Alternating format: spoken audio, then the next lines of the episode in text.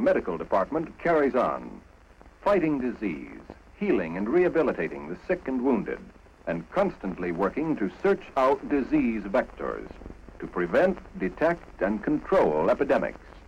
To pursue this mission successfully, the medical department was backed up by a far-flung network of laboratories. These men behind their microscopes. These quiet men behind the scenes. These men whose never-ending battle with disease goes on alike in wartime and in peace.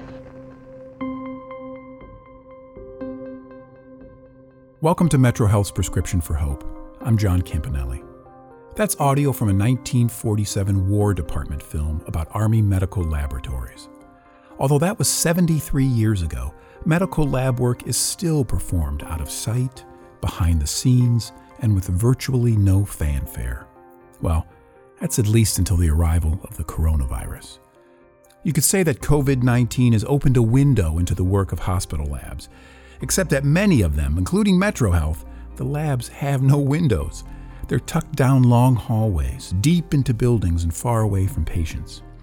But in this episode, we are going to give them the sunlight of attention they have long deserved. We are heading to Metro Health's Immunology Molecular Pathology Lab to follow a COVID 19 test from swab to result. Of course, many things have changed since that 1947 Army film. The men, men behind their microscopes. These quiet men behind the scenes. No, not anymore, at least not here. The department chair of pathology, Dr. Agnes Loeffler, the senior director, Carol Eifeladano, the operations manager, Vicki Ingram, all women. Another female, arguably the most important person on Metro Health's COVID testing team. Okay, I'm Alana Clampett. I'm the quality technical specialist of immunology, which is slash becoming more and more molecular pathology in layman's term, what's your job here? so I oversee the laboratory here, make sure all the quality control is inside in range, make sure we're following all the protocols. You can hear the quiet hum of the ventilation hoods, refrigerators, and freezers inside the lab. The atmosphere matches the work. Sterile, measured. But don't let Alana's dispassionate demeanor fool you, and don't get in her way. Since the coronavirus first arrived in January, she has been dogged in pursuit of testing. The first week of March, she got word that one of Metro Health's vendors, biotech company Luminex, was working on a COVID test. And as soon as they sent out the release that, you know, this test has been validated, you know, six hospitals did the initial study.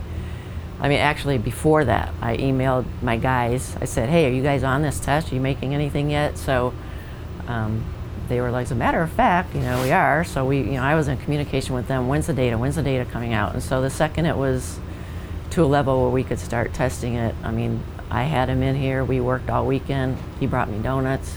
The test uses a piece of equipment MetroHealth already has in its lab and has already validated, the Luminex Aries, and it uses a simpler process than other testing. Alana likens it to having a can of soup instead of having to measure out all the ingredients from scratch.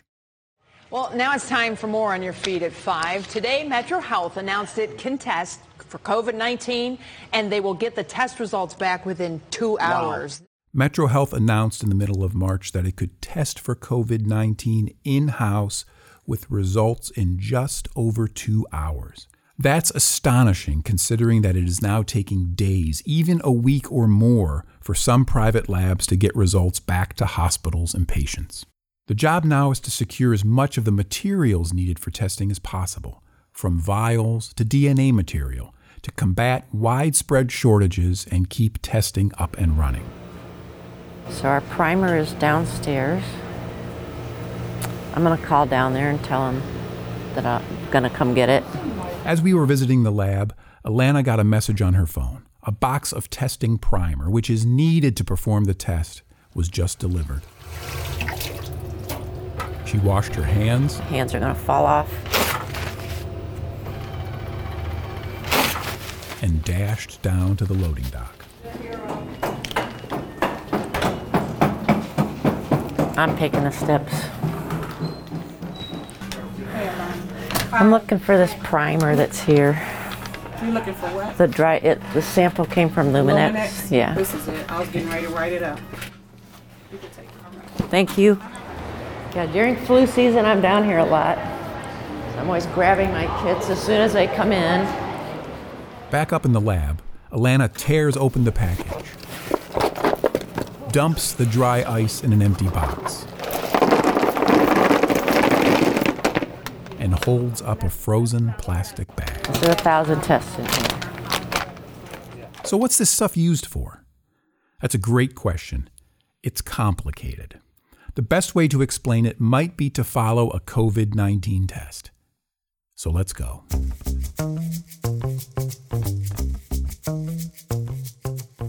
To test for COVID 19, you first need a sample from a patient. Those samples come from something called a nasopharyngeal swab. In simple terms, someone from the care team inserts a long swab deep, deep into your nose and scrapes, making sure to collect as many microscopic viral particles as possible. You might feel what's described as minor discomfort, but it's over quickly. Next, the sample is sent down to the lab. It arrives by hand or via the hospital's very cool pneumatic tube system. Then, in the lab's clean room, a cassette is carefully prepared that contains the patient's sample, a tiny genetic sample of the coronavirus, and all the chemicals needed in the test. Then the cassette is placed in the Luminex Aries testing machine, and off it goes. It's scanning the cassettes, recognizes the cassettes. There we go. Two hours. We'll be done. Over the next two hours, the instrument uses those chemicals or reagents to extract genetic material from the patient sample, quickly multiply the genetic material from the patient sample and from the known coronavirus, and then carefully compares the two using that primer Alana picked up from the loading dock. And then, after two hours, Alana arrives immediately. I hear it. I was saying like a baby crying. I heard the little beep, beep, beep when I know it's done. And I'm anxiously looking to see if it's positive. Because the genetic information of the virus is like a fingerprint, if the patient's material matches it, you have a positive test. Yeah. So we have a positive patient. All test results are entered into the patient's electronic record for doctors to see. But if the test is positive, a technician in the lab immediately pages a doctor on the infectious disease team. Immunology, this is Gretchen. How can I help you? Yes, I. Yep, that was me. Um, got a positive patient. All the samples are tracked at every step with medical ID numbers and barcodes. But even in the lab, far away from patients, Alana and her team know they're not dealing with barcodes. And I mean, we all have great concern for the patients. We're very aware of that. You know, there's a patient person on the other end of these, you know, numbers that come through. With the testing system up and running and her lab operating 24 7, one of the goals for Alana now is to get ready to upscale the operation. You know, I'm already looking at ways to maximize the efficiency of getting them set up really quickly when we start getting overwhelmed with, you know, right now we're getting one, two, three, four at a time. Um, we're prepping for when we start getting 100 or 200 at a time. So we'll kind of form an assembly line in terms of just, you know, getting the patient sample where it needs to be, moving it to the next step, and then the next step, and then onto the instrument. So um, I, I think we have a pretty good plan to keep things efficient and keep our turnaround time to pretty close to two and a half to three hours. Alana and her team are also working with the Mayo Clinic and other labs on the next level of coronavirus testing, being able to measure the amount of the virus's antibodies in somebody's system, letting them know if they've had the disease and didn't know it, and if they might now be immune.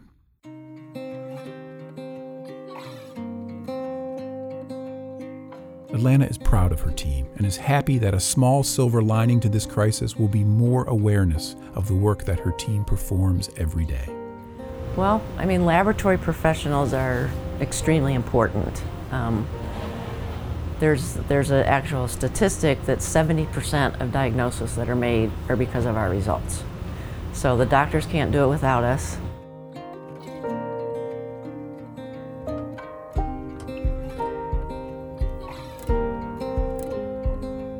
When we visited the lab and chatted last week, Alana was on track to work 22 out of 23 days, and these were 13 hour days.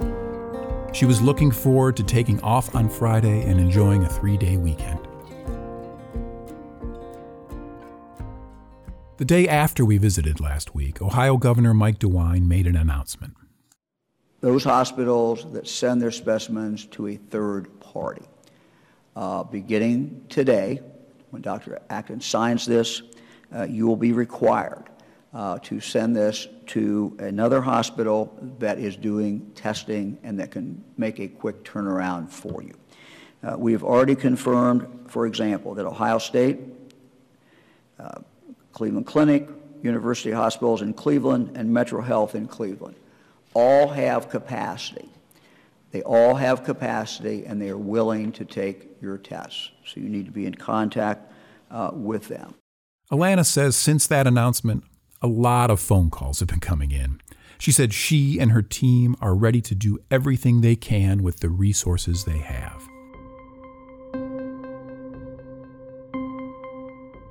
And what about that long weekend?